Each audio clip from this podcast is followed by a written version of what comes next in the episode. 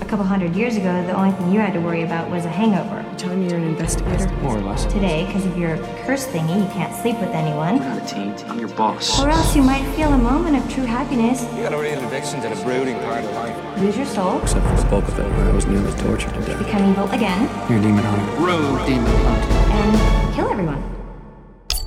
It's fucking I fantastic. love that sound.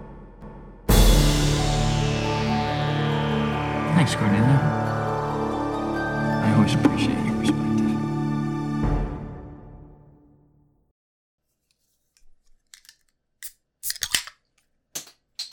Hello. oh no, I got beer on my computer. Uh, oh no, we're all gonna die. Do not do not ruin the podcast this early in the recording, please. I'm electrocuting the fish that live in my computer.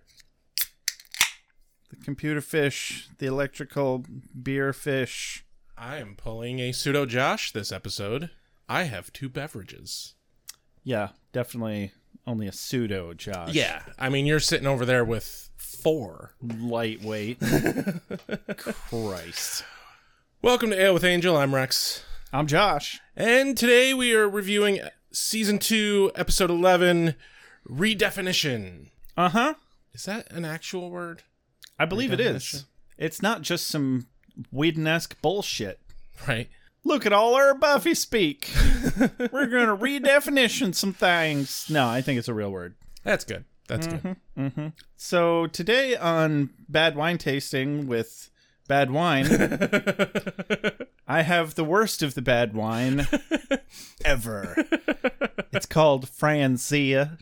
It came in a box that Rex found somewhere in a room for free. It was left by a guest at my work. I, wor- I now work in like a, a bed and breakfast doing maintenance and turnovers and such. It was left. It was free. It- at least it's free. It's technically a Cabernet Sauvignon. I'm just going to see if I can take a sip without vomiting real quick.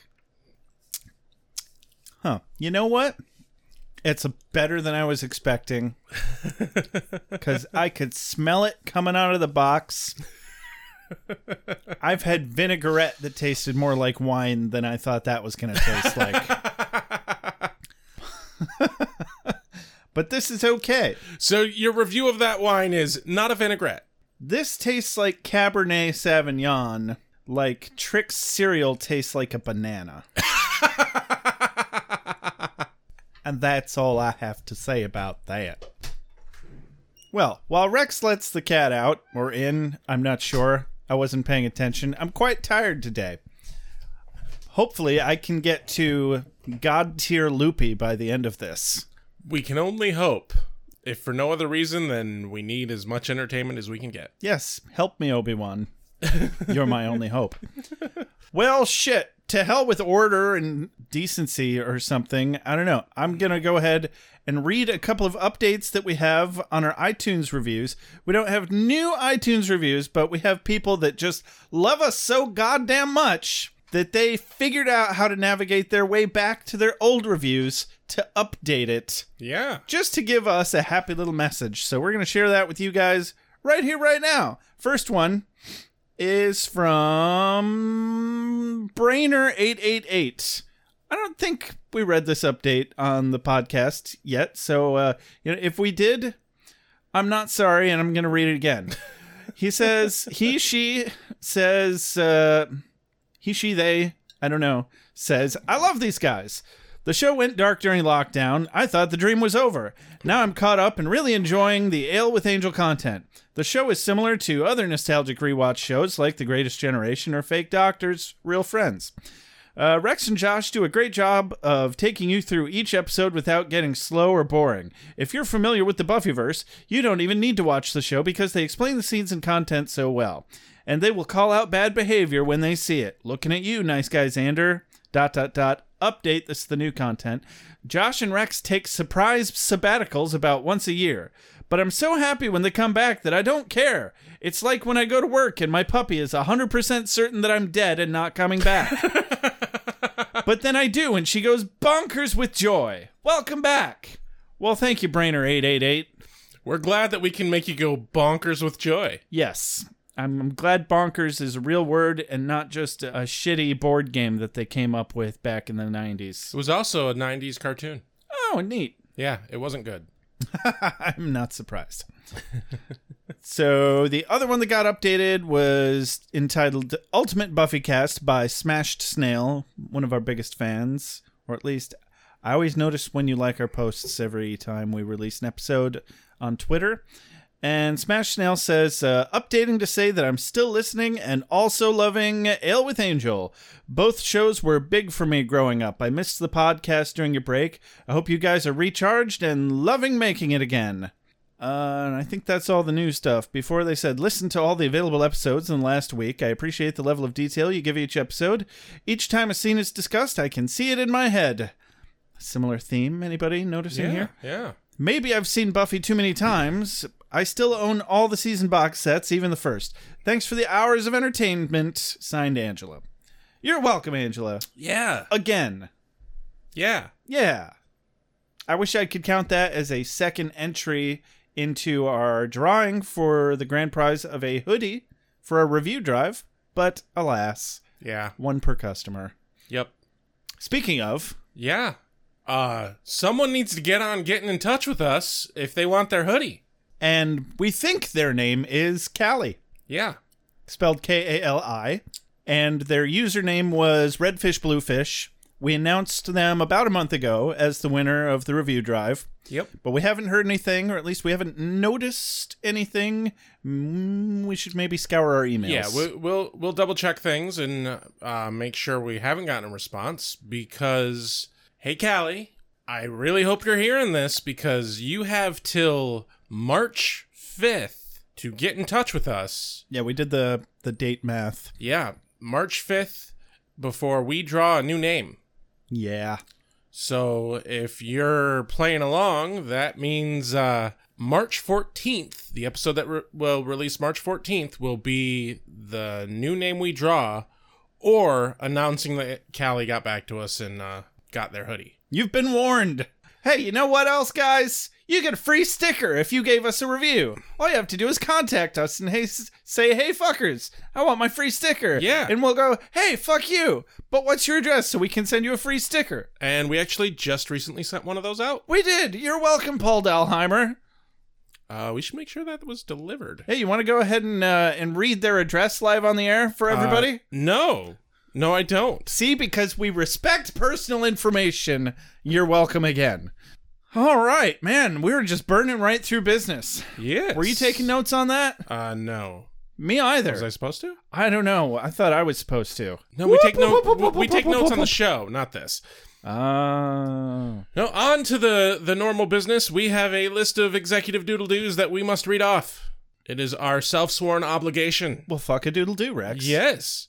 Those executive doodle doos are Taylor Jordan Guy, Cubby Seal, Mr. Tabalicious, Sandra Craig, Jay Sommer, Catherine Parkinson, Karen Moon, Chris V Man, Catrick J. Furr, Scarlett Choi, Quotable Heaps, Andy Burgess, K. Fronome, Father Defenestrado, Methuen DeBurr, Kelly McAdams, Jesse Rain, and Carrie Phillips. Thank you so much. Without you, this show literally is not possible. Hot damn, we are just being so fucking productive today, I can't even stand it.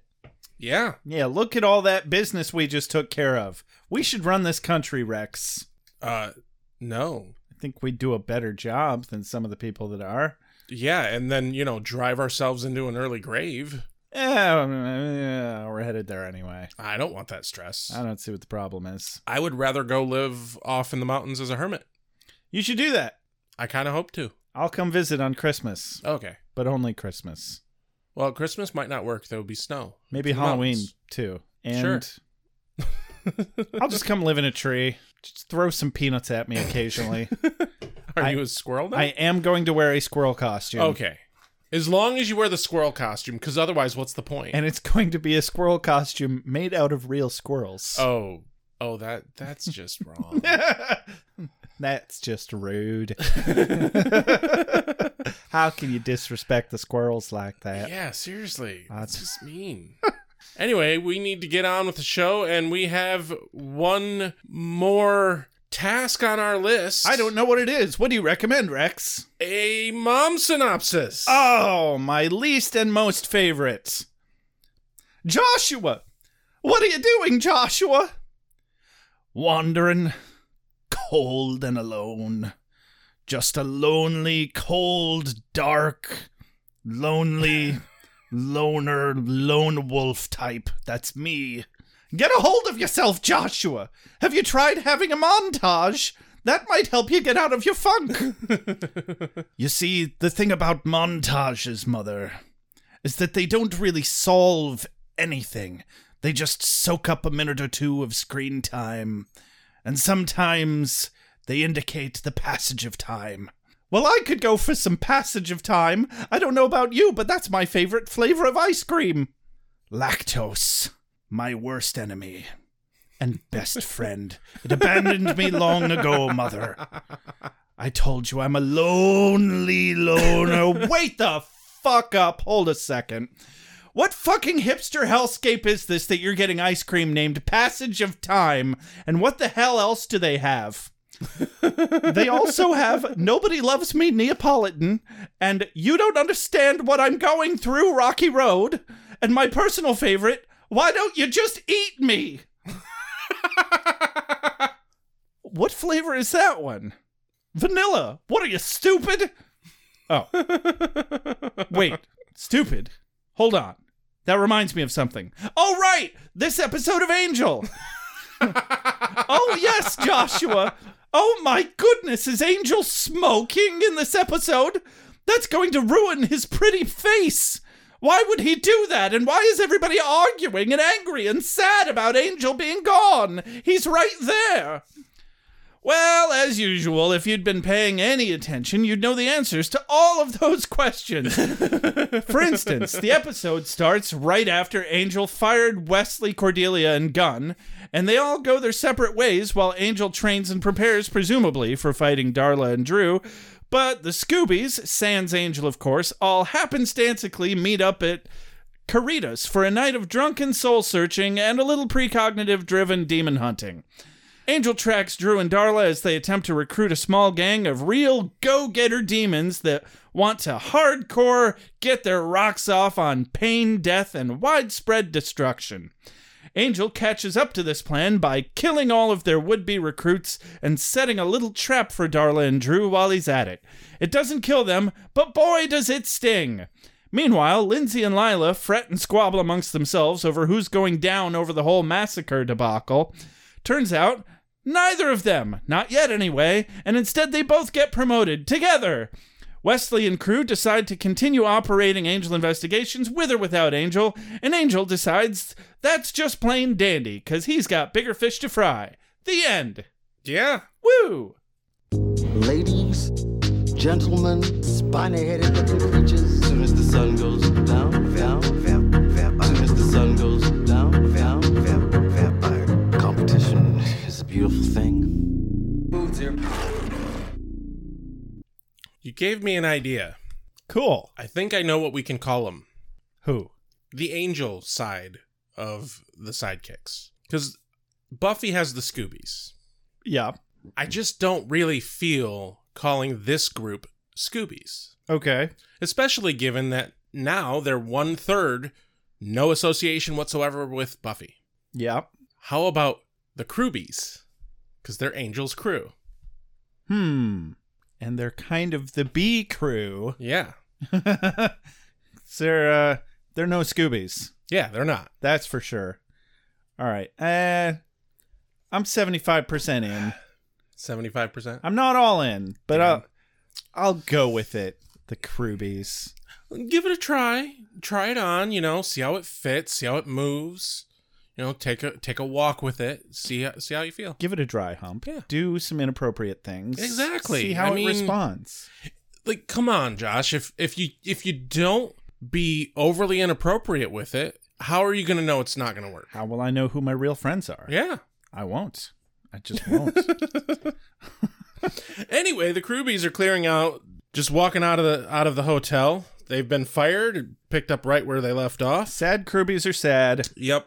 Uh, pretty much the breakdown is Wesley tries to stay calm, Cordelia's super upset, and Gunn is just taking it in stride. He's just going to get himself a goddamn burrito. And you Yeah. know what? I had a goddamn burrito just a couple hours ago, and I approve this message. Uh, it's been a while since I've had a burrito. well, stop it. I should get on that. Yeah.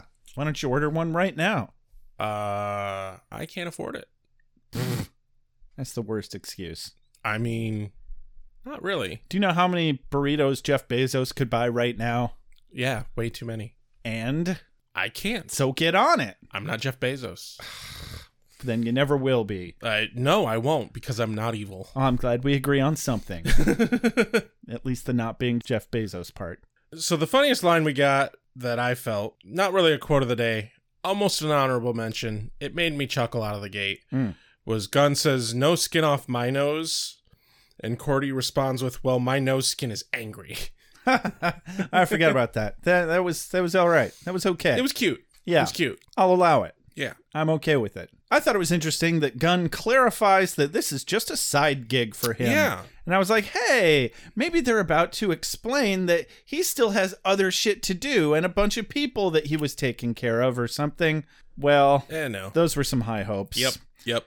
No, they they all reside in just letting Angel be alone, and they part ways. Even if they had tried to explain that, that wouldn't explain why he's always around now. Right. But uh, Wesley proposes maybe Angel just needs some alone time. And then they all slink away in three respective directions, carrying nothing but a half full box of personal crap and a messenger bag each, as if they hadn't all moved into the fucking hotel to save an ass ton of money on rent. They really should have. What the fuck are they doing? Why in Christ's name wouldn't they do that? You can have as many rooms as you want. Yeah. Take a whole room just for storage. Have another room for an office. I mean, how many fucking floors is that goddamn place? You can have a whole goddamn floor. Exactly. Turn another room into your personal theater. Yeah. Turn another room into your personal library. Everybody gets their own personal library. Honestly, I think they really, the writers really missed out on this fucking hotel. Yeah. They only show like a handful of fucking rooms and not the whole fucking hotel. And I just think it would be fucking hilarious if it became a running gag where the, they have a room for it. Yeah. Like, oh, well, we need to summon this type of demon. Oh, we got a room for that. Like it's it's decked out in all we need. And we know that they were filming in an actual hotel that wasn't being used. Oh, really? Yeah. I didn't actually know that. Yeah. I thought it was just a set. Oh, maybe it was. I'd, I have, mean, to, I'd have to look Maybe that it is. up Maybe now. it- I fucking don't know. Well, I know they changed the setting to a hotel because they wanted space. Yes. I mean, that would be a fuck of a set. I, I feel like, so don't quote me, but I want to say that was a real hotel. At least the lobby is. Yes. So I, I bet the reason they didn't do that is because they didn't actually have access to all of the rooms. All right. That would defeat the entire purpose of filming in that wide open lobby. They wanted more space. They were Yeah, too cramped in the previous office setting. Anyway, Josh, it's time to move on to more dramatic things. More dramatic. Yes. Um, how could it possibly get more dramatic, Rex? Well, let me tell you, it's broody up in here. oh, oh, honey, don't, don't get me started. I need some more Franzia for this. That's how goddamn broody it is. Shit. it is. So Angel looks square into the camera and makes uncomfortably strong eye contact as he holds a box of nude drawings of Darla up to our faces and says, God damn it, Darla! Don't just see how broody I am. and then he throws the nudes into the fire. Yeah. This must be the old timey equivalent of deleting all of the photos of your ex off of your phone. Yeah. Hmm. But Which, by the way, if you are in a relationship, you have nudes of that partner, and they break up with you, you delete them. You do not own those. They do not belong to you. That is revoking of consent. Just putting that out there. I was going to say, at the very least, don't post them publicly. But Well, yeah. Okay, that too. Just you know, my my my mini PSA. But also, this happened before smartphones happened. Yeah. So, you know, you'd really have to go out of your way to take pictures. And he really had to go out of his way to draw some nudes. Yeah. I think when it's a drawing, it's not quite the same. Whatever. Yeah, It's, it's who still knows? it's still her likeness. You know, this actually kind of gave me a little bit of a flashback, Josh. I don't know if you knew this about me, but I used to be an aspiring comic book artist. Of course, I knew that. And How could I not know that? I was setting it up for the, the listeners. Oh, there is a fourth wall for you. Yes, I didn't realize. sometimes. Huh. Go on. Anyway, the point is, is I used to, I used to draw a ton in high school, but I developed issues with my hands, tendonitis, and I have way more issues than that now. But wow, this is some good backstory. Yeah. And by the time I got to 11th grade, I could I couldn't really draw much anymore. My hand would cramp up and I couldn't hold the pencil and due to s- some other details going on in my life, it was a fucking travesty and I had set my plan on being a being an artist and then that was taken away from me. And I remember very distinctly having a moment where I burned a stack of sketchbooks, Oh well, for fuck's sake. like a hundred of them that were full. Oh my. And That's- that is why I don't really have any artwork from my teenage years. Because you were so goddamn Yeah. broody. So I feel this. I do. Normally, your tangents aren't quite so on topic. But Yeah. That that you really brought that one around. I got my Adderall back. Ah. Yeah. That helps. I think you also just happened to have a story that really fit the scenario Yeah. as well. Yeah. So cool. But no, I like I really felt this dr- burning of the drawings. You Yeah. know, it's an intense thing. It's Yeah. very different than burning photos. I I wouldn't have been able to bring myself to do it. I don't I don't like the the permanence of that. It's like you never get to see those again. Well, I guess you're just not that dramatic. I have been before and I've regretted it. And that's why I'm so scared to do it now Oh, trust me. cuz it's torturous. I very strongly regret like- burning those sketchbooks. Aren't you tortured enough, Angel? You've got more than enough space. Just stick them in a filing cabinet and forget about them for a Maybe while. it's just a very elaborate way of planning what he does later in the episode. maybe he's casting He's a burning spell. effigies of Darla because he's going to burn Darla later. Exactly. Yeah, it- it's practice. Don't spoil it. You already did with the mom synopsis. Oh yeah, what are you gonna do? And my mom ruined that, or it was me. yeah, anyway, this is a super overly dramatic scene. Yeah. Hate hate to break it to you, everybody. The mom character, it's me. I do the voice for that. Yeah, I think they know. I I'd feel I'm I'm sorry. It's I'm, I bet it's like learning that Santa Claus doesn't exist, or the Easter Bunny. Anyway, let's get on with this episode opening credits.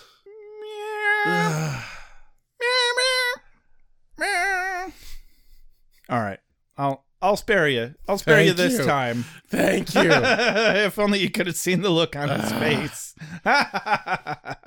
oh, that made it worth it. Meow meow meow. I, meow. sh- I'm gonna. That landed right on my goddamn microphone. It's just a rag. Anyway, okay. Uh, I'll, I'll I'll let it slide this time, but some, someday, someday We continue. you're not gonna see it coming, Rex. And then bam. Yeah, I'm, I'm sure. We continue after the opening credits with the broody, dramatic behavior. Damn it, Rex! And I have a question for you, Josh. Is Didn't there? you see how brutal Angel was? Yes. It's All Oh, right. Too much. Uh, not too much. Uh, much too much. Yes. And I have a question for you, Josh. Is there any fucking point whatsoever in a vampire exercising? Zero. Like, There's so little point in a vampire exercising that I didn't write anything down about it. I'm pretty positive that they're supposed to have like some sort of like beautiful repose or so, uh, some poetic thing that like their body doesn't change or age or Yeah. grow. That's why Spike's hair never changes because once he made it that way, it's that way. Yeah. Yeah. And now he has to wear that fucking leather coat the rest of his life because it's the only thing that really goes with that. Yeah. Hmm. You can't wear a suit and tie with that. But it, it really is kind of a timeless look. It's it's fine with me. Yeah. I whatever. But anyway, yeah, like why the fuck is he exercising? I also am going to spend the rest of the episode making fun of basically everything he's doing. Yes. So I have I wrote a thing about that. we Did will you? get to that later. All right. So yeah, we're in Angel's basement. He's doing some pull-ups or something. It is I dubbed it a dramatic voiceover training montage. Let's just say Angel's gone full broody. Oh. You never You- go full broody. You never go full broody. I'm weak. I'm nothing. I've wasted so much time eating bonbons and shopping for masculine perfumes that I've forgotten how rock hard my abs can get when I flex and do a quick montage. I'm not ready to fight Drew and Darla right now, but maybe this afternoon after I've had an assortment of fruit flavored breakfast cereals. Silly rabbit tricks her for killing things. so so I looked down at my notes as you were doing that and I I do not have good handwriting. the last thing he says is I can't fight now, not yet, but soon. But when I wrote it down, it looks like not yet bat soon. Close enough. Yeah, that's enough. kind of where he goes with this. Yeah. Bat shit. Bat. Yes. Bat crazy. Uh, don't mind if I do. Blip, blip, blip, blip, blip, blip, blip. Okay. but yeah, long story short, he's training to fight Darla, presumably. I guess. I don't know. He's eating an assortment of fruit flavored breakfast cereals. That's what's important here. I don't want to share my feelings. I don't want to open up. I want to find the guy that killed Tina, and I want to look him in the eye. Then what? Then I'm going to share my feelings.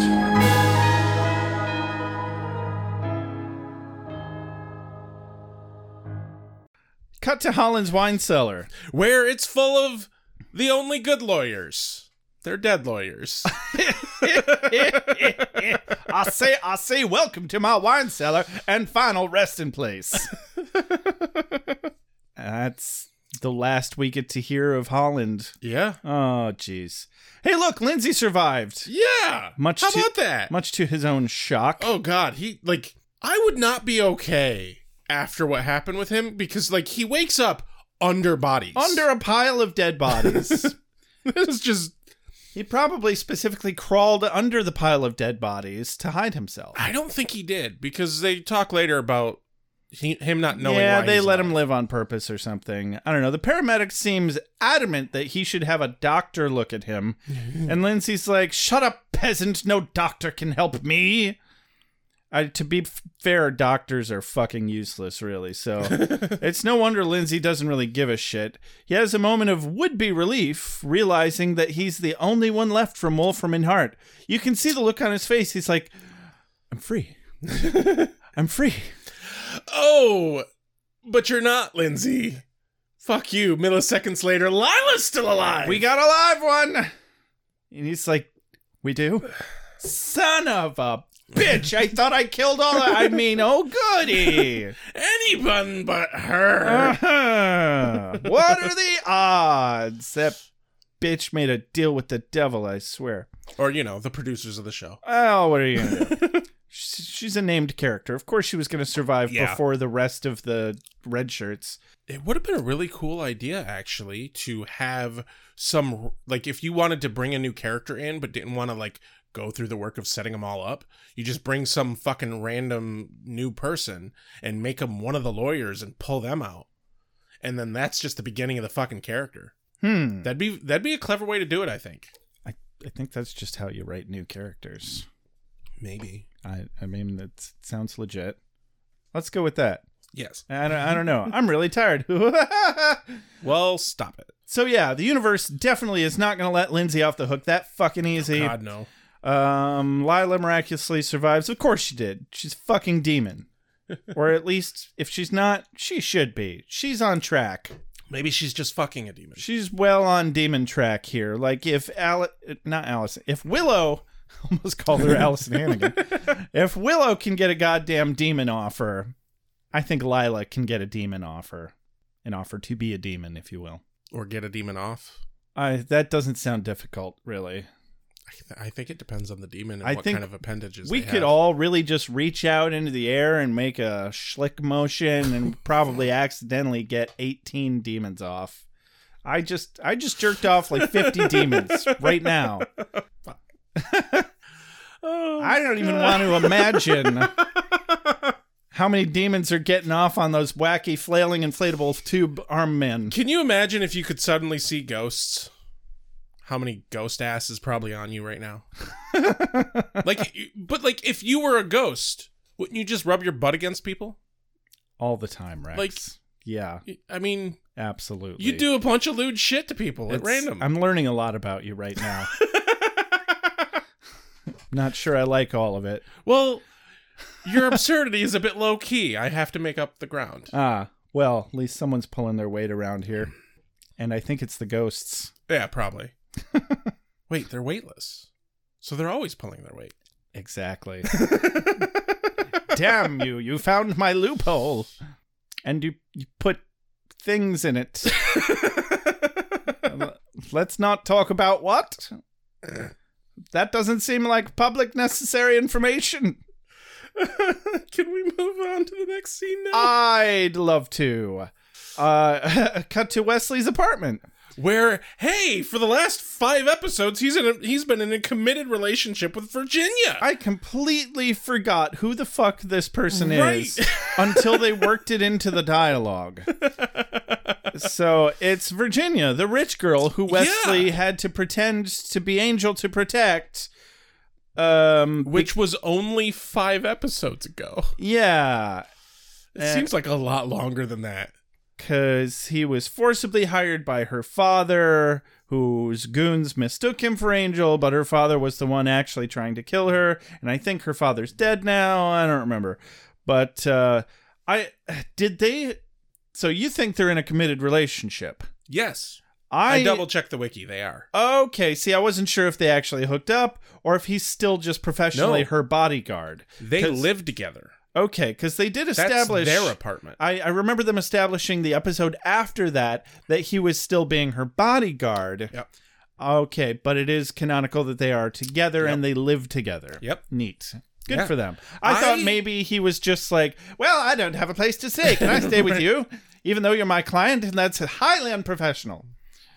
no it's even more unprofessional than that he's living with her Ah. and boinking her on the regular probably Oh my! Go so on. yeah Uh, I didn't say I wasn't- stop. i wasn't going to go into more detail than that Tell me, this isn't that kind of podcast tell me more about ghost asses, Rex. I, I got nothing Ghost your ass.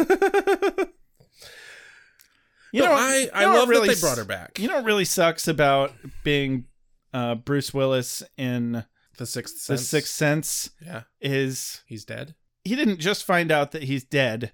He found out he was dead and he was still going to work that whole time. Right? Man, that sucks. Yeah. What That's are a you hell going of to do? An afterlife. Maybe we're all dead. Oh, okay, let's not go there. um Sorry. Sorry. I think Angel's broodiness is wearing off on me a little. Welcome to the seventh circle of hell and heaven, whichever you prefer. Because bad is good, yeah, yes. yeah, yeah. Anyway, I love that they brought her back. I love having return characters that were small bit characters. yeah, good for them. I'm I'm glad they worked that in too. That was pretty neat. Yeah. Uh, anyway, she thinks uh, Wesley's gonna find another job, no problem. Yeah. Wesley seems less confident than her. I had an honorable mention quote here.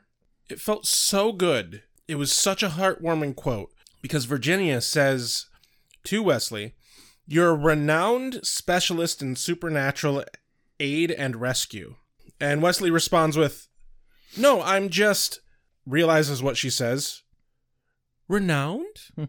with a question. And her lines are few, but man, the look on her face when she replies with, Well, to me, you are.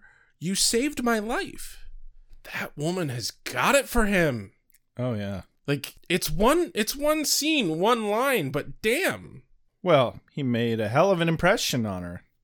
he did. In fact, Not only was he protecting her, he was pretending to be something that he was not, that was actually much more powerful than he is, but he still did it effectively. I don't know, he was he did an impressive thing. Yeah. She should be impressed by him.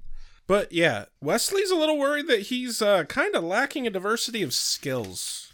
Eh, he'll be fine. Yeah. I'm sure he'll be fine as well. For fuck's sake, he could get a job as like a regular fucking private detective. He could walk into any accountant agency and just own the place. Probably. I don't know. It's something banal like that. uh, I hope I'm using that word right. I, I I'm gonna yes, go yeah. with Yeah, you're fine. probably. You're fine. Yeah, You're def- fine. definitely. Yeah, You're fine. def- definitely fine. Definitely. On to another dramatic scene. Cut to Angel's basement. No, not his badonkadonk type of basement, but his literal hole in the ground underneath the hotel that he Yes. owns. Hey Josh, Yes. I wrote a thing. Oh dear. Are you ready for this? No. I can't wait to hear your thing, Rex. In a world of monsters and demons, there is only one man who stands between us and the apocalypse.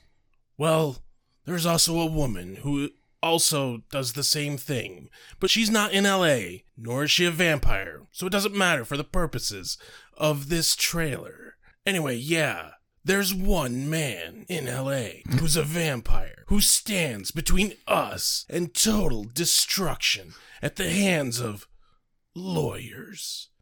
Evil lawyers. In broody and dramatic lighting, he stands alone because he fired all of his hired help. Wait, what? he fired all of his help? Because he feels he can do better alone? But in the other scene, he was talking about how he's not strong enough. But now he is? What, he's been working out for like a day? and he's a vampire, isn't he? Like supernaturally suspended repose or something like that? Would working out matter? Come on, this makes no sense. Can I speak to the writer here, guys? This really doesn't sound like a hell of a thought through story. What the fuck? I mean, that's like his stomach blood on the ground back there. Is that even possible? oh my god. This whole fucking scene is so over the top dramatic that it just it it hit that honest trailer twinge in my head and I'm like I have to fucking write this All right, shit. well, well, guess guess what time it is, Rex. It's time for dueling bad voiceovers. Because you, You also wrote a you- thing? You, hit the nail on the head. Broody voiceover time continues here. I don't like fighting things from a distance. That's what cowards do. And Wolfram and Hart are cowards. I like to punch them in the pectoral majoris, then stab them in the stomach with my sword up close, and then make them feel bad about it while they recover slowly in the hospital. And then, on the day they're supposed to be released, I sneak in through their window and I stab them in the throat while I make them watch bad sitcoms on the TV behind me. Because there are no good sitcoms. Everybody loves Raymond. More like everybody loves somebody to stab in the throat at the hospital after recovering from a brutal beating that is not at all a ranged attack. Soon though, I'm, I'm gonna get him. I'm I'm coming to get him through the sewers with my sword and my abs. I'm gonna I'm gonna get him. There's got to be something particularly special about a scene that it strikes that note in both of us that we just had to write something. Today on Elm with Angel, vote on your favorite bad voiceover. Who won today's bad voiceover battle off? Rex or Josh? The winner gets a f- a free sticker. Sure. Yeah. we know how much you all love free stickers. Yeah. So much so that I'm not terribly worried about it. There's nothing so lovely as dreams. Everything's in them, everything hidden. Open those chambers and you can truly understand someone and control them. Anyway, yeah. Voiceover training, dramatic leaving, going through the sewers. That's the whole scene. yep. A, s- a few hours of training. Yeah. Hardcore training. Like nothing else going on in this episode indicates that it was more like than a day. Yeah. Like, uh, I'm ready. like what? I've got moves. Now I just need to know what their moves are. And the motherfucker Yeah. abandons his coat. Wait, was this wasn't that didn't happen yet, did it? no, that didn't happen. Okay. yet. that's never later. never mind. Pretend you didn't hear that, everybody. I'm just gonna drink some more Francia.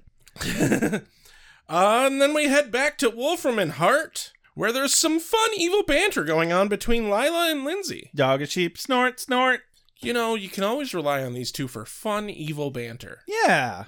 Strong, murderous subtext. That's what you want in an honest work relationship. Murderous subtext. That's what I look for. yeah, Darla practices her stand up routine on Lindsay and Lila. yeah. Lindsay's like, Why'd you spare me, Darla? And Darla's like, Do you really have to ask? I'm in love with you. she laughs. Drew laughs. Lila laughs. Shut up, Lila. I'd say it was well received, but I guess Darla's not really the type to crave validation from lawyers. I have a quote of the day. A quote of the day. Yes. That's a thing we do. and it's from one of our favorites, Drew. Ooh. She's a As- character on the show. Yeah, as Lindsay and Lila enter uh, Lindsay's office and find Drew and Darla there, uh, Drew says he's got cow eyes, big and black. Moo. Moo. But she delivers a perfectly evil moo. She manages to moo Yeah. not only in a British accent, but also evil and crazy. Yeah. Like that is that is a moo to send shivers down your spine, my friend. That is singularly impressive. it really is. She's so good at the crazy. Yeah. This moment really reminded me of a joke. It's more of a meme, really, but shut up. it says, My wife asked me why I carry a gun in the house. I looked her in the eye and said, Decepticons. She laughed. I laughed. The toaster laughed. I shot the toaster. It was a good time. Uh, I forget why it reminded me of that joke. Oh, because they all laughed and she Yeah. told Lila to shut up. That's Yeah. why. That's all.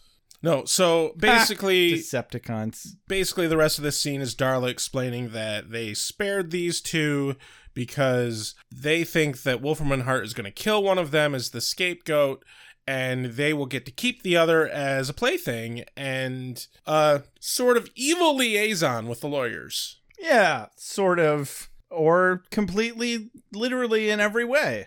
Yeah, Because Darla wants power. She intends to use the Gerba Thump Thump's resources to acquire it. Because they have money and connections and etc. And, uh, you know, she'll get around to killing Angel eventually, but goddamn it, not everything's about Angel. yeah. Even when it is about Angel. Maybe you could all just stop bringing it up all the damn time. Seriously. I mean, it's this is this is all patently false, of course, in this universe. Uh it quite literally and figuratively revolves entirely around Angel. Yes, Everything. quite literally. Yeah. Despite Lila and Lindsay's concerns that the senior partners are going to execute them, Darla seems confident at least one of them will be rewarded for their ruthless initiative. And from there we go to the sewer. Asur a sewer where Angel is uh, l- laying in wait to ambush some other vampires. He's hanging out on some pipes, thinking to himself, having another bad voiceover. Yeah. Well, it took a few more minutes than I expected, but I'm definitely able to take out a gaggling lot of dipshit vampires, which I could do that before, but, you know, never so hot, so chic, so god damned broody. I'm so super fucking broody. Oh my god, you guys, this is great. Ah, fuck this coat. I don't need it. I'm too sexy for this coat. oh, and he kills a bunch of vampires. Yeah. He he outright Batman's a bunch of vampires. Yep. Just because they existed. What an Yeah. asshole. I mean, they're vampires, they're evil, they kill people. They sounded like douchebags. yeah. I'm And just then he being dr- judgy. And then he does the thing he does the most in this episode. He dramatically leaves the scene. I was gonna say ditches coats.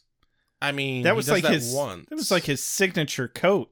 Why is Yeah. he ditching his coat? He also left the sword behind. Like Yeah. Aren't you gonna need that? Might need that, you think? God, It's like your favorite sword, bro, and your favorite coat. Who wrote this? we could we could easily look it up. but we I could don't wanna. wiki that, but I'm not gonna. We have better places to be. You know who else can wiki that? Literally anybody. Yes. Yeah. Because the internet is a thing. Yeah. I'm not gonna do it. This is a standoff. We have more important places to be, Josh. Alexa, who wrote this episode of Angel? Don't say that on a fucking recording. You're gonna activate someone's Alexa. That's the idea. You're gonna make it like buy them toilet paper or something. then they should have had it voice protected. Wait, what's the name of this episode? Um, Redefined redefined. or redefinition or some shit like that. Alexa, who wrote the episode of Angel entitled Redefinition? Hey Google, who wrote You're gonna make my phone do shit. no, that's why I Maybe specifically. you should have had your fucking phone voice protected, bitch. That's why I specifically didn't say that. you bastard. Hey Google, who wrote this episode of Angel? According to Wikipedia, Whedon wrote and directed one episode throughout the season, the series premiere, City of, due to him working on two shows at once. Well, we know it wasn't him then. Yep, wasn't Whedon. Not surprised. He's a douchebag, but he's a better writer than this. Yeah. Anyway, as I keep trying to go into my fucking segue into the next one, we have better places to be, Josh. we do, in fact. Where where would that be, Rex? That would be Caritas. Haha, I played you. I knew all along. Yes. Aha. Yes. See, we said it together the same way that we say de bronze on Yes. beer with Buffy. It's almost like we're doing a, sh- a show that we've practiced a lot. Shh, don't tell them. No, we arrive at Caritas and Lorne is singing. Singing a song. I didn't write down what song he was actually singing. Uh-huh. It's it's that one song that the old lady sings on Mrs. Doubtfire on the piano while she's babysitting the kids. oh fuck, I haven't seen that in a long it's time. also in Moulin Rouge. Now, voulez-vous coucher avec moi ce soir? Mm. Yeah. Well, however that song the goes. thing you do not say if you're actually in France. yeah. I hope there's no French people listening to this. And then, you know, Wesley happens to be there, and he he orders what I would lo- I will now call a non-nummy Bloody Mary, he orders a nummy num. a non-nummy. Hold the nummy. Yeah, hold a Bloody Mary, hold the nummy, because it it ain't got no real blood in it. But Wesley, I thought that was your favorite thing was nummy nummy blood blood. You're so inconsistent, Wesley. I think it would have been very appropriate if they had, you know, gave a little bit stronger of a callback to that line, given that like Virginia's also in this episode, Well, they left it for us, Rex. you know, and I can I can be okay with that.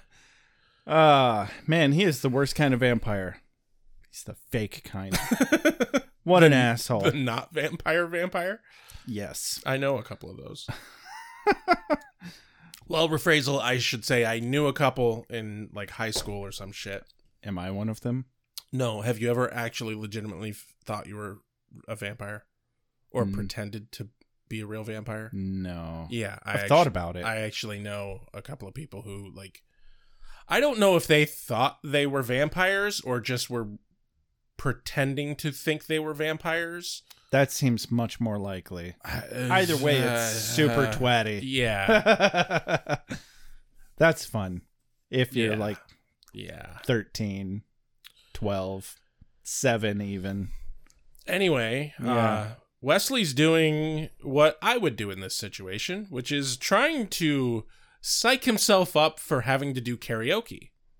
Uh, yeah. I, w- I would be ab- um, in the same boat. Like, oh crap, I need to do this to like figure out what I'm supposed to do, but I don't want to sing in front of people. God damn it! See, that's that's foreign to me, especially because he's there to do it for a utilitarian reason. He's not there for the emotional, social validation of singing in front of people.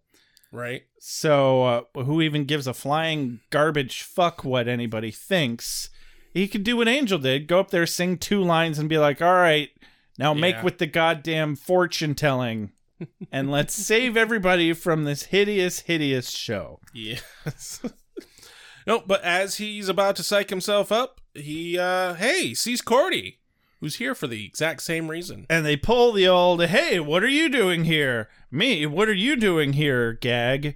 And they're both there to sing and have their destinies read by Lorne, still only known as the host. Yes. And, And they act like it's the most embarrassing thing. then enter Gun. Oh, look, Gun's there too. He was just being macho. Yeah. He's got no other job. No people. They all moved on. They probably just They probably replaced him. Like, hey, you're you're always busy Yeah, doing they- other things for money. Fuck they, you. They found a new leader, and it was one of the other people that was also. Wow, I got nothing. so, so they call him out on this whole side gig story, and Yeah. rather than being concerned with what in the fuck happened to his entire goddamn village worth of people that he was taking care of, Wesley's more interested in what goddamn song he's gonna sing, and obviously because Wesley's white, he And wouldn't have a British. clue what song it was anyway. and that's fair. It's it's correct and Yes. funny. Yeah. Um they went there. Anyway, they all agree that they're pathetic and Angel's a douche, and Cordy sarcastically hopes that he's happy in his demon world not having anybody to talk to. I can hold a note for a long time. Actually, I can hold a note forever. But eventually, that's just noise. It's the change we're listening for. The note coming after and the one after that. That's what makes it music. Cut to Angel having what looks to be a good time. And somebody to talk to. Yeah. Weird. Well, you know, you always have someone to talk to if you're torturing them. Absolutely. And I'm so glad that they did this really original joke thing where they say one thing and then the opposite of it happens at Yeah. a smash cut immediately. We've never seen that technique in this show before. I never fucking realized how goddamn much they rely on that. Every fucking episode, they do it at least once, if not twice. if not twice. You know, it didn't, it really wasn't starting to bother me until it started to bother you. So I blame you. Yeah, that that tracks. That's usually how it fucking works. Um, but yeah, he's, he's having a grand old time dipping this guy into the sewer water. We know this guy. We, we have seen him before in a different episode, I believe. He's he's Merle. He's usually at Caritas. Merle. He's an information broker. Oh, okay. And you know, rather than paying for information, I think uh Angel thinks he can get a discount. He's paying for it with ultimate swirlies. Don't like having your head dipped in toilet water? How about a river of raw sewage? Yeah, nice clean toilet bowl water sounding pretty good now, isn't it, you sick fuck? I mean, Angel, come on, man. You can't swirly someone who doesn't have hair. Sh- You you don't have to have. Oh, is that why they call it a Yeah. swirly? Because it swirls your hair? Yes. I, I thought it was just because the water swirls. So, what about it your hair? swirls your hair. So, That's why it's a swirly. Okay, but I thought it was about sticking somebody's head in toilet water. No, it's about sticking their hair in toilet water. Uh, okay, I'll take your word for it. I've never heard that personally. And it is Well, just have, about Have you ever been swirlied? no. Okay, then. Luckily, I think I'm the expert here. I'll give you that. anyway, so this guy Merle, he gives it up that Drew and Darla are trying to assemble some kind of crew. Yep. and the only place they haven't been to yet is that little bar and bite club on La Cienega in Washington. So Angel leaves him hanging, literally, with no Great Dane to make up for how much he sounds like Shaggy, and not even a giant sandwich. It'd be difficult to eat- eat a giant sandwich hanging upside down, though. And I wouldn't want to eat it, you know, until I had a shower after Yeah. that. Or at least wash your hands. At least wash your hands, definitely. Yeah. Any amount of ingesting sewer water, just you're gonna have a bad time. okay? Yeah. I mean, he probably already has those diseases being dunked in the shit. Literally. like you guys. I totally have dysentery. uh, cut to an underground demon fighting ring. No, we can't talk about this. We should just move on to the next scene. Oh, Rule number one and two. We can't talk about I was gonna say, Demon is that- Fight Club Is that rule number two, or is it rule number one. and rule number two. But they're two separate rules, right? Rule number one is you don't talk about Fight Club. Rule number two is you don't talk about you don't talk about Fight Club. Okay, yeah, but that's rule number two. And Rule number one is you don't talk about Fight Club. is you don't talk about Fight Club. Yes, yeah. and that's not the same as rule number two. Rule number two is you don't talk about Fight Club. They're two Yeah. different rules, Rex. They just happen to have the same message. You see, The point is, is we can't talk about this scene. We need to move on. finally we agree on something. so Honestly, I know- would love to do the joke where we literally just don't talk about the scene, but there's a really good moment in this scene. I was absolutely just about to break both rule one and two separately and simultaneously because Angel goes incognito wearing a hoodie and uh, he's got his face vamped out. Yep. Uh, it doesn't really feel like his style. I wouldn't recognize him like this if I were Drew or Right. Darla, Same. especially because he threw away his signature coat. Fucking asshole. You know what though? Hmm. Some random dude is gonna find that coat, and it's gonna be his best damn day. Or it's he's gonna, gonna- see that, and he's gonna be like, "Damn, this is a sexy coat." Yeah. Mmm, this is one sexy sewer coat. Yeah. I mean, it's leather. It's washable. You can clean it. It's not leather. Yeah, it is. No, Isn't it leather? No, it's just, just like some sort of cloth. Oh, I mean, it's I thought it it's was a, leather. it's a long coat, but it's not leather. I think he has a leather coat, and maybe that is the leather one. I forget. Who knows? Yeah, who it's fucking gone cares? forever now. Well, I'm sure he knows right where it is. he knows the sewers. No, so get a good a good moment here. Fight Club, everyone fighting. In enters Darla and Drusilla, and Darla introduces them. Says, "My name's Darla, and this is Drusilla. We're new in town, though some of you know us by reputation." And then one of the random dudes is like, "I ain't never heard of you before." And then Drew rips off his ears. Completely, literally, rips them off, And then the best follow up line steals them, five finger discount style. Darla replies with, Now you never will. Hey oh. you know, I bet the most painful part was the irony. Yeah. not the having his ears ripped off part. Well, he doesn't know what she said. I mean, just because his lobes were ripped off doesn't mean his ear holes aren't still there. Well, yeah, he can still hear her technically, but I'm sure right now his ears are only filled with, Ah, ah, ah, my ears. That is probably accurate. I don't think I would have any clue what anyone was saying around me if that was the case. Yeah. At the very least, you know, I'd be covering those gaping uh, Yeah. bloody holes in Yeah. my head if that happened to me. Yeah, so anyway, Darla and Drew are there looking for muscular slaves. Darla starts in on her recruitment speech, but Drew goes ahead and has one of her cuckoo visions and senses that Angel is watching Darla right Yeah. now. How could that be? You know, Darla, I get that Drew is crazy. I get it. But you don't keep a psychic, mystic sort of crazy vampire along as a sidekick and then ignore her. Yeah, she's got the shinin. you mean the shining? Shut up, boy. Do you want to get sued? yeah. God, that's a good bull. Ah, thank you. yeah, you don't- you don't you don't shit on the shinin. I just actually saw a clip from Simpsons just today uh, that Really? I hadn't seen in a long while, and it was it was also Willie.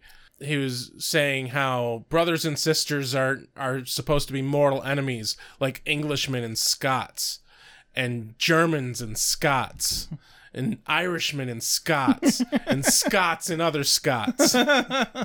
Damn Scots ruining Scotland. Jesus. Uh, I miss Willie. He was a fun character. He was. I miss the show in general, but nothing's been good since like season seven. Yeah. So whatever. Anyway, yeah, uh, Darla is like, Drew, stop talking about Angel. Don't bring up my ex boyfriend. You're making me really upset. Don't do that. Anyway, she's like, yeah, yeah, yeah, shut up, Drew. By the way, everybody, here's my card. If you want to fuck some shit up, be there, and we'll kill all the losers together. It'll be a laugh. I like how she only throws down one business card, so they all had to pick it up and like look at the address and like pass it around. right? Just uh, one guy read it off and everybody else write it down. Yeah. or everybody has to fight over it. You have to fight just to be at the fight to audition to be one of her fighters. Yeah. Yeah. Also, her plan is to have a tournament, but she wants more than one person. I assume she's going to do a fight to the death. I don't know. Like that's only going to get you one one lackey. It doesn't seem particularly well thought out No, to it me. really isn't. Yeah. She's not a very good mastermind. Cut to outside where Angel realizes he's in over his head. Yeah, he's not ready. He's still just too close to take on Darla. And it was then that I realized that I'd left the oven on with a pizza in it. It was going to smell like cheese and carbon in the whole hotel for days now. Also, my epiphany is telling me a couple hours before and after brunch probably wasn't enough to cope with centuries of being lost and abused. The montage has failed. Curses to the montage. Now I have to go find my coat. I can't brood properly without my coat. It's gonna smell like the sewer and shit now. I'm so fucking broody. Good way to fuel yourself there, Angel. Like, layer it on. You know, if you're worried that you're not going to be able to maintain this broody, throw your coat in the sewer. That's correct. Yeah, that's that works out. You can always go back and get it. Yeah. And then just be upset that it smells like shit and piss. Yeah, we know there's about five less vampires wandering the sewers now. Yeah. So There's lo- tho- five less vampires to take your coat. exactly. Cut over to the Gerba Thumpy Thump. Yes, Gerba Thump Thump, where Lila enters Lindsay's office saying how she's not coping well with this fear of death and hey, maybe we could stick together and you could tell me incriminating evidence and I can use that and we can run away. Gosh, Lila, that's the best idea I've ever heard. Here, let me do that right into your microphone that's directly under your lapel here for me to grab conveniently as you try to kiss me. Yeah.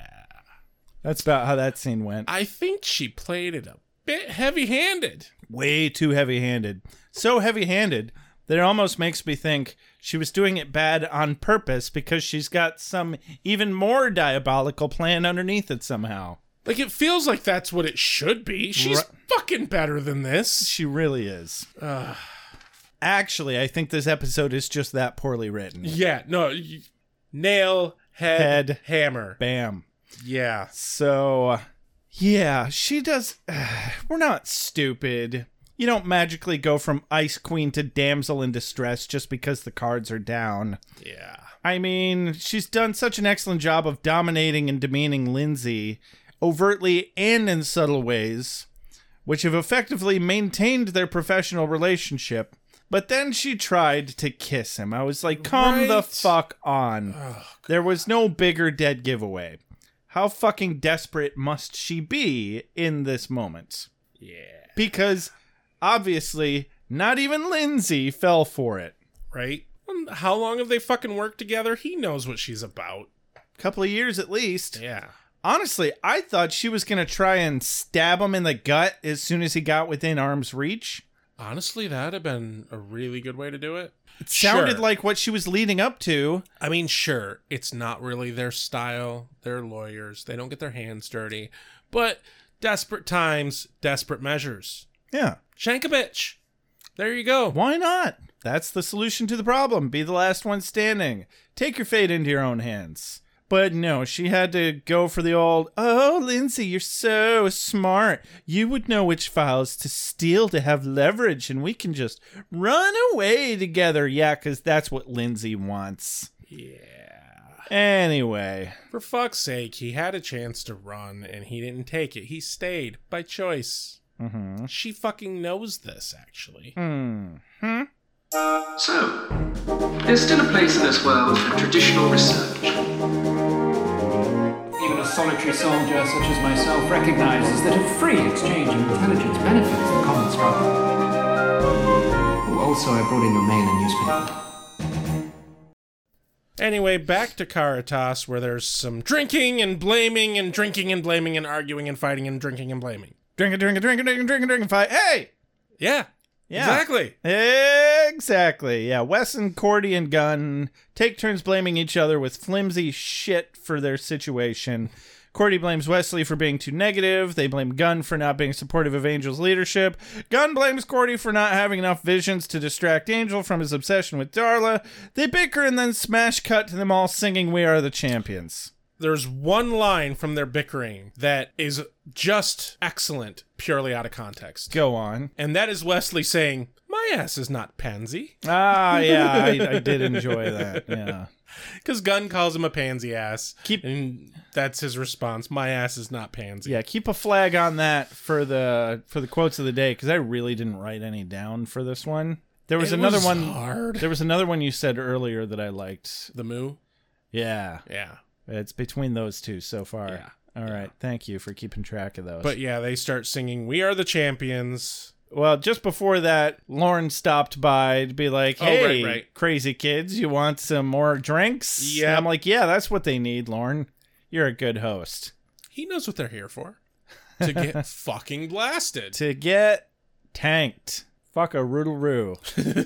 But yeah, they sing "We Are the Champions," and then cut to them back at the table. Uh, It's the end of the night. The place is closing down. They are fucking wasted. Yeah, their heads are all hanging down on the table in a drunken stupor. Lauren comes over again. You'd think he would have talked to them a little more than this throughout the night. I got another quote. Uh, this from Cordy. Cordy says, "Vampires, sloth demons. You know what's really, really evil? Tequila. I agree. Yeah. Tequila is not a benevolent substance. no, it really isn't." Then enter Lorne. Lauren. And they're like, You, we sang. You're supposed to help us. Get with your fortune cookie. Yeah, where's our free fortune telling services, asshole? He's like, hey, Cordy, use my jacket as a pillow because you're about to have a hell of a vision. And vision. it's a demon dragging a bleeding girl. And they all run off as if they're all sober now. Right? Good luck, fuckers. To be fair, adrenaline can do some pretty fucking amazing shit. yeah, that's true, I guess. Cut to Angel, who is con- Where we get another montage. and Eh, continuing to have one montage after another. But this time he's gearing up with his strappy wrist stake shooter thingy, so that's cool. Like, I think the writers were like, Guys, what's the Guinness World Record for mo- most montages in an episode? Because we're going to beat it. and we're then and we're then gonna make cue a montage and then of we're them gonna make- writing the montage. we're gonna make a montage about that montage. Exactly, that's where the joke was. All right, you beat me to it. But no, I mean, come on, it's a gearing up montage, and I love me some gearing up montage. Fucking a. Ooh, it's good. Oh yes. I could do without all the rest of the montages, but this one, Yeah, they weren't particularly good. They were just cheesy shit that didn't make any sense. yeah, that's fair. But you know, he he brings back he brings back the the surprise steak. I'm a fan of the surprise steak. What you got there? Oh, nothing. Surprise! it's at stake. But what's I can't eat that. But what's at stake here, you guys?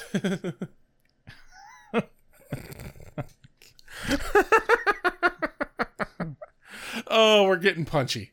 We're Oh, getting punchy. I am so tired. Cut to an alleyway yeah, where the Scoobies find some blood. yeah, and you know, Wesley pulls out his rogue demon hunter skill set. Yeah, where he trips into the wall and discovers some more blood. you know, the fact that they didn't see that blood first off just shows how way too drunk for this thing. They are still sh- wasted. I don't care how much adrenaline's flowing through. you. Right. Like it, it might give you a few minutes, 10, 15 minutes tops of some lucidity, but you're still fucking sh- wasted. yeah. Yeah, and they're all like, "Oh, if only Angel were here." And Wesley's like, "Oh, fuck that." Angel walked away from his duty, and we're not going to. Ha! I said duty. I was gonna say that, but you oh, that- Hell.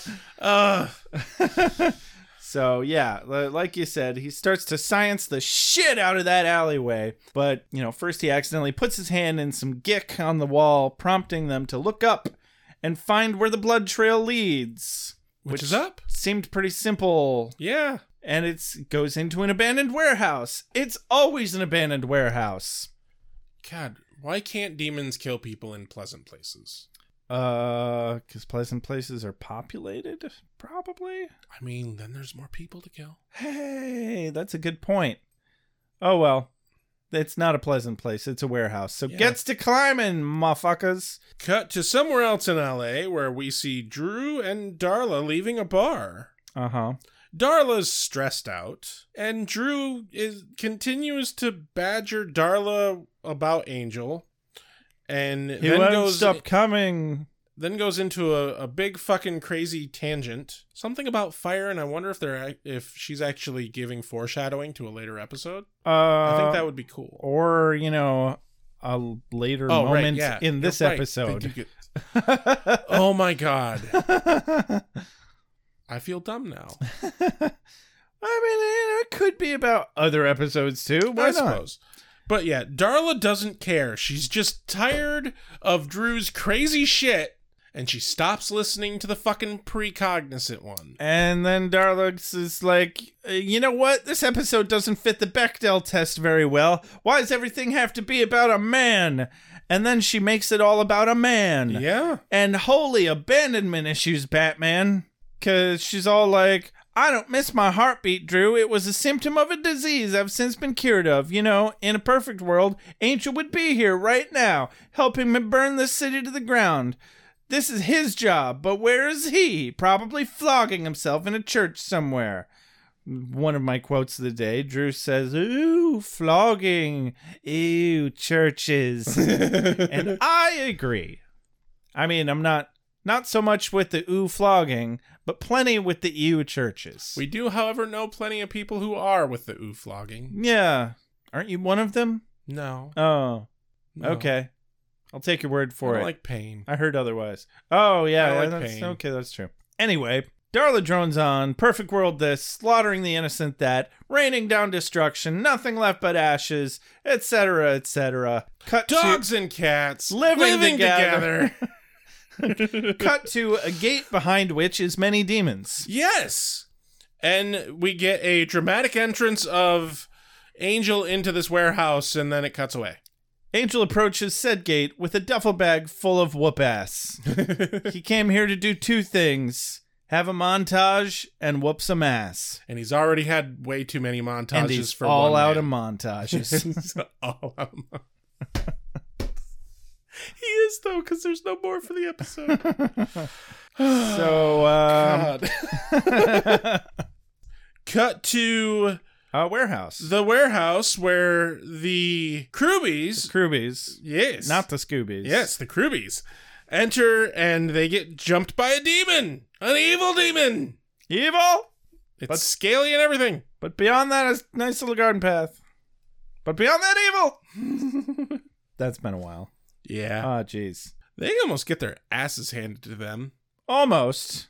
But Uh, then Wes just gets his shoulder chewed on a little bit. and then Gunn kills it with a stool.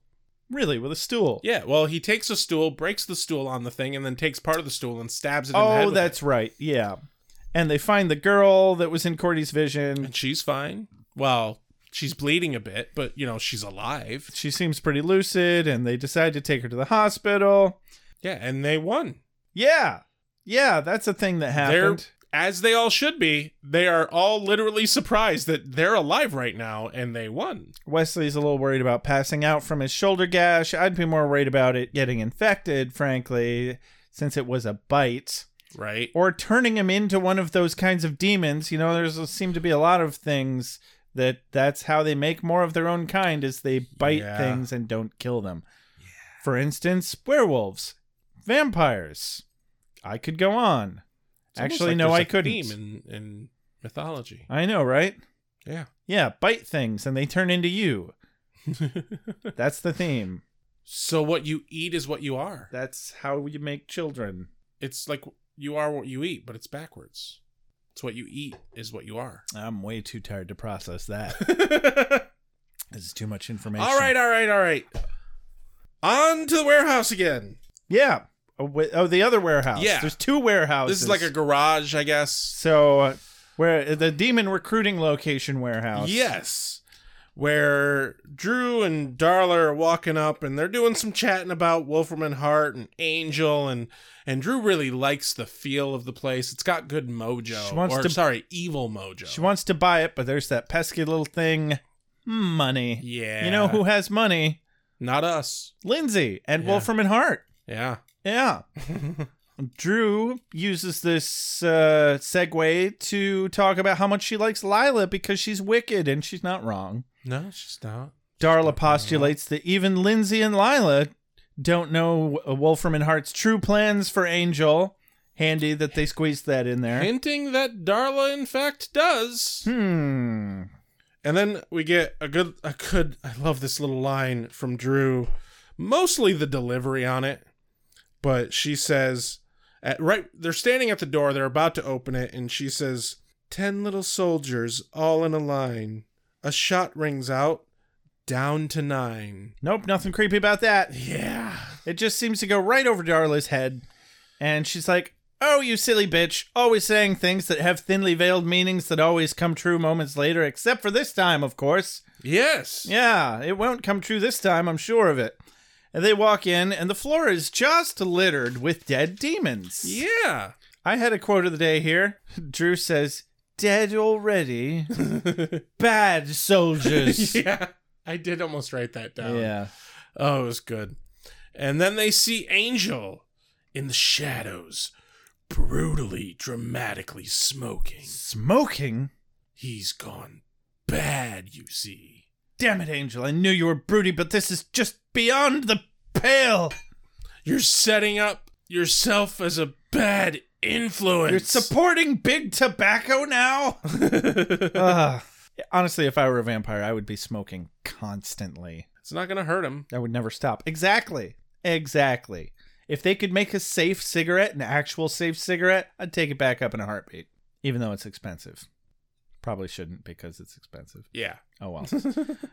Darla turns on the charm because obviously it's Angel and she can control him with her vice grip on his stupid emotional man balls. And then he throws a cigarette at some gasoline. Angel's had one too many montages this episode, and god damn it, Darla, don't you see how super duper super saiyan next level fucking broody I am? Whoosh. well, if you can't see it, then I'm just going to put the cigarette out on the floor. Oh, there's a trail of oil there, my bad. Oh no, you're standing in gasoline. And almost as if it were premeditated arson slash murder, the ladies burst into flames due to Angel's moment of sheer self indulgent, utter disregard for people's well being. yeah. They run to a fire hydrant. They open the fire hydrant like you do. They when you're on hydrate that fire, fire. yeah. and Darla questions the identity of that man. That wasn't Angel. Wasn't Angelus either. Who was that? I couldn't control him with my feminine wiles by twisting his proverbial balls, and he wasn't a world destroying monster, the love of my life, you know the one.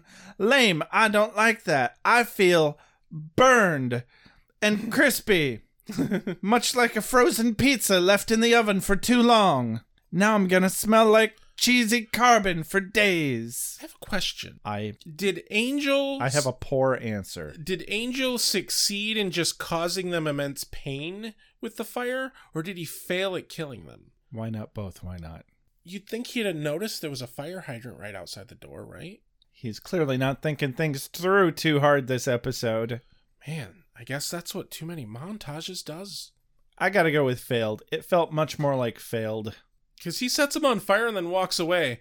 I just imagine for like a day or two, he thinks they're dead. Quite possibly. Yeah. You could have easily, you know, followed them Yeah. and attempted to finish the job, but he didn't. So, yeah, it's anybody's guess. A lot of poor decisions going on in this episode. A lot of them, indeed. All of them. Absolutely all of them by Angel like, himself. like writing it. That was a poor decision yes! for this episode. it really was. I'm with Wolfram and Hart. Everybody should have a lawyer like this. Mr. Winters shall never be convicted of any crime. Ever. Should you continue to harass our client, you'll be forced to bring her to the light of day. I want that stricken from the record. A place I'm told that's not all that healthy for you.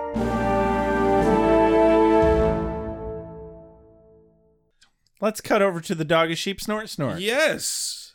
Where Lila and Lindsay, very mopily, I might add, enter a meeting. I actually looked up who this guy was. We will, we will apparently see him again later. His name is Hunt Acree. Oh boy. He's an executive of Wolfram and Hart, and he makes it a point to tell them that they're both dumbasses. They both do shitty jobs. They've both fucked up left and right. So, hey, even though you're not remotely qualified for this job, we've decided to give you guys co vice president seats of special projects. What a twist. We think you both suck, but because you hate each other, you'll suck less. Yeah.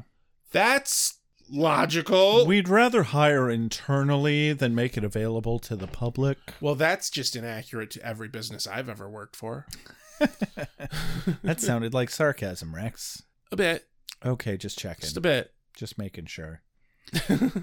yep, they definitely seem to really enjoy the performance enhancing effect of both of them thinking that one of them is about to be axed, literally, at any given point in time. Yeah, corporate logic.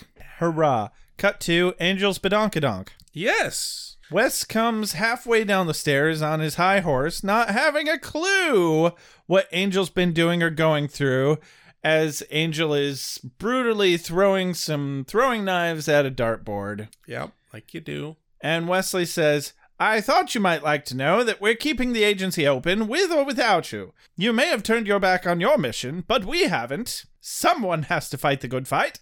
And Angel, of course, has a voiceover for this. Yes. He does have a slight moment of doubt we see through the uh, symbolism of him throwing a knife and then missing the bullseye. And then he pauses and then he goes back into full on voiceover angel and throws the, the last one. Let them fight the good fight.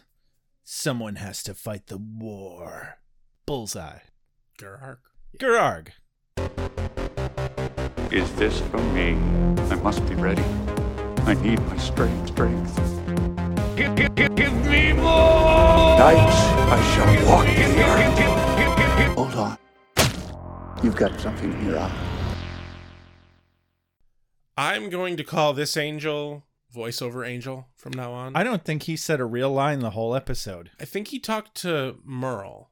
or Oh, Mar- shit, you're- Marl you're or right. whatever the fuck that dude's name is. Merle. I think that was the only person he talked to. I really wish they hadn't had him say a word there. I think it would. I, I that agree. would have at least been entertaining. Yeah. Like no, th- this angel, whoever he is, because it's not angel, it's not Angelus. He's someone else. He maybe he's so angel Angelus. So he's us. He's Ois. He's Ois. There you go. This is Ois. It's the second half in, of Angelus Okay. because he's not angel. He's not Angelus. He's just the the rest of it. You lost me. You should explain it a little harder.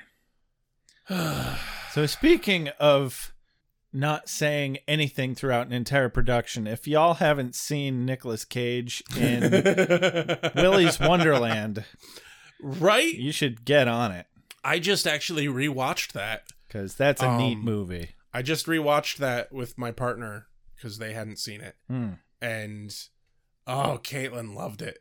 Yeah. They loved it. It's it's funny. It was it was just as good the second watch through. Awesome. It was just as good. It's it's not I don't it is supposed to be funny. It's funny in an Ash versus the Evil Dead kind of way. Yeah. It it's very tongue in cheek, taking itself as exactly serious as it needs to. Yes. and all all the humor is is just fucking exactly spot on. Mm-hmm. It's fucking perfect. And the absolute best part is Nick Cage manages to be his most cagiest without saying a fucking word. Yep. It's so good. It's the opposite of what this episode of Angel was Yes. and should have been. Yes. Or what it was trying to be anyway. Cause How'd you feel about this episode, Josh? Well, Rex, let me tell you how I felt about this episode. I don't think I liked it very much. I don't feel like we've made a whole lot of progress. Remember last Really? episode when we were celebrating how we finally ended this plot line because Holland is dead now. Yeah. And okay, Angel can finally stop obsessing over Darla and it can stop all being about him hunting down Darla. Maybe we Yeah. can move on. I don't think we really did that very well. No, I think we did the exact opposite of that. See, I don't even know what he means when he says someone's got to fight the war. I assume Angel means the war against Wolfram and Hart, but he's only fighting Darla and Drew, who are Yeah. they're agents of chaos. Yeah, they need to go down, but like they're not really war scale entities. Even though they're kind of sort of in cahoots with Wolfram and Hart, it doesn't really count. Uh, is is it a war in his heart or some shit? His his personal war of struggling with being a, a cursed nightwalker who doesn't fit in either above or below. I don't know. I, I think this is a sign that the writers still had no clue what they were doing with the show at this point. No, I completely fucking agree that they have no clue what the fuck they're doing. I mean, first off, he's obviously not fighting against Wolfram and Hart. He's attacking and hunting down Drew and Darla. But he's not killing them either. Because, yeah, okay, the fire thing was cool and fucking dramatic, but, like, he didn't set it up to definitely work. Like, the fucker can lay out a dozen goddamn demons and walk away fine, yet he half asses the plan of setting them on fire, doesn't finish them off. Like, what the fuck? What is, what is his goddamn point? What war? What war? If you're fighting a war, you're dumb and you're losing. Yeah, and you're alienating your closest, strongest allies in like the I- process. like I said in the fucking trailer that I that I made, I'm too weak to do this. I'm I'm not strong. en- Then why'd you get rid of your help? Uh huh. You fucking idiot. Yeah. Like oh he he's gone a little bad because he let the vampires eat some fucking lawyers. Oh what the fuck? What the fuck? Yeah. It, it seems very forced. We just need an excuse to take Angel off the rails because that seems to be how he is at his most interesting. We're halfway through this season of Angel, and all I can fucking think is, have we even had a good fucking episode? Uh, Have we? Cause it's been a while. I don't know. My memory is shot right It now. has been way too long since I feel like we've had a good episode. Yeah. All the good episodes have been on Buffy. Yeah. That's why I feel like we have had good episodes, just maybe not of Angel. I'd have to go back, read some notes, listen to an episode, wa- rewatch some episodes, and I'm just not going to do that. Yeah, But I'm just- definitely the ugh. the last few have been getting redundant. I was happy that they brought back Darla. I was happy they brought back Drusilla. It's great to have Drew and Darla fucking some shit up. And maybe you could argue that the theme of this episode in particular is everyone is lost and directionless, and everyone's feeling abandoned or something. Yeah. But something about it just doesn't click. And uh, yeah, that's how I felt about this episode. It just didn't click. You know what I think it is that is not clicking for me? Huh. Last season, the like feeling it left us with in the last season and the feeling it came into this season with was that they were a family. They were fighting together. They were warriors in this battle side by side and they were fucking there for each other. And then, you know, Darla comes along and oh, everything's fucked. Angel's back to being an asshole again. What the fuck? We're supposed to have character growth. There was none in this episode. None. Zero. It, it felt like Angel was on this weird fucking nonsensical journey where he made no progress. Yep. Uh, he thought he made lots of progress in a very short amount of time and then realized he didn't make any progress in a very short amount of time and then failed at being super broody man. Yep. And Wes and Cordy and Gunn all felt like a C story when there was no B story. right? Uh, except there was there was a D story though, and that was Drew and Darla, and then the E story was Lila and Lindsay. Yeah, there there was the it was such such a shoddy plot line on this episode. And I'm hoping they bring it back together. I know they do at some point. They- they find, have to. They find direction at some point. We have- I we have remember really three more like seasons. I remember really liking the show, and I doubt that that's going to change. But boy, is it sure taking a while to kick in. Right. Like, yeah, there were some rough episodes in the first season, but fuck. Right. This has just been a long fucking slog. I, I thought there was a point at, towards the end of the first season where we were we were like, "Hey, I feel like they know what they're doing with the show now." Yeah. and it feels like they lost it again. yeah. 'Cause They- I can't no, even- They, they definitely I did. can't even remember what that was about when I they can't. found it. I'm just, I'm so, so outrageously burnt out on these fucking Darla episodes that I can't even remember the good show. Yeah, seriously. Ugh. Anyway, enough of that. What's, Yeah, yeah. what's your quote of the day? there's not a whole hell of a lot to choose from. I guess I'm gonna go with Wesley saying that his ass is not a pan- is not pansy. Very nice. Yeah, my ass is not pansy.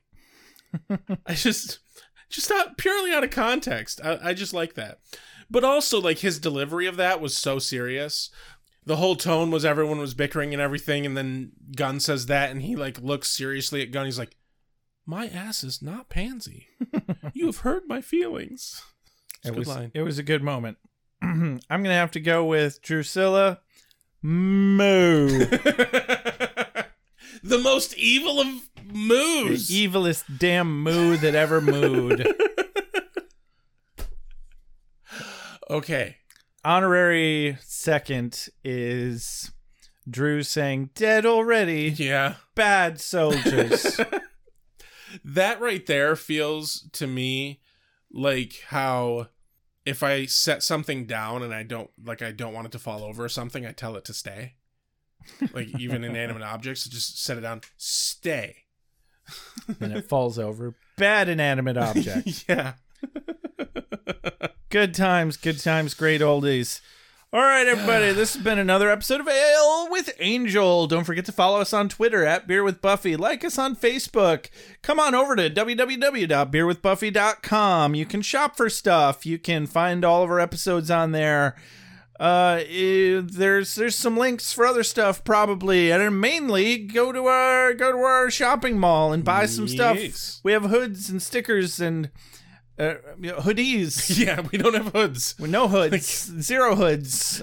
No, we have, go to our store. We have black bags for you to kidnap people. That is correct. Handcuffs. beer, with- beer with Buffy themed handcuffs because we don't kink shame here at Beer with Buffy. All the stuff that you're too embarrassed to buy at the store or afraid that you're going to get flagged for.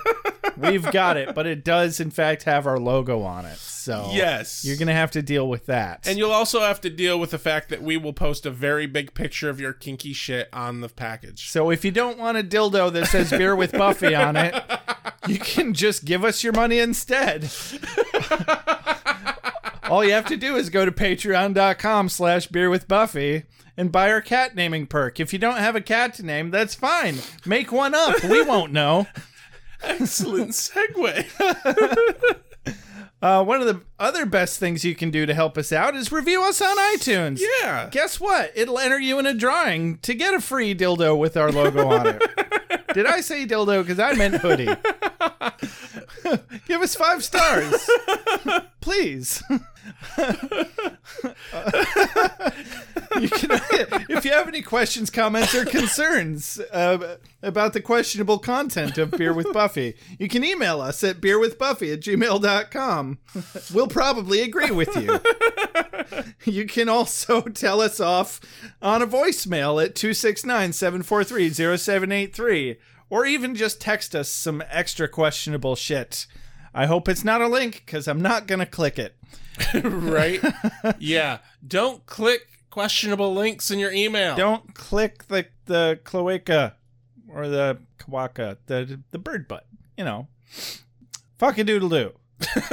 Come on, all you doodle-doos, you know what I'm talking about. All right, extra special shout out to JJ Treadway for all our opening, closing, and transitional music. This has been a clusterfuck of an episode of Ale with Angel. I'm Josh. I'm Rex.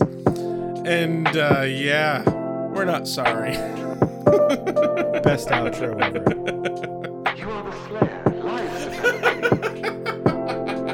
I make allowances for your years, but I expect a certain amount of responsibility, and instead of which you en- enslave yourself to this, this cult. You don't like the color?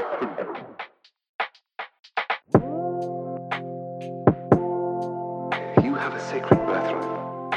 You were chosen to destroy vampires, not to to wave pom-poms at people. Why can't you people just leave me alone?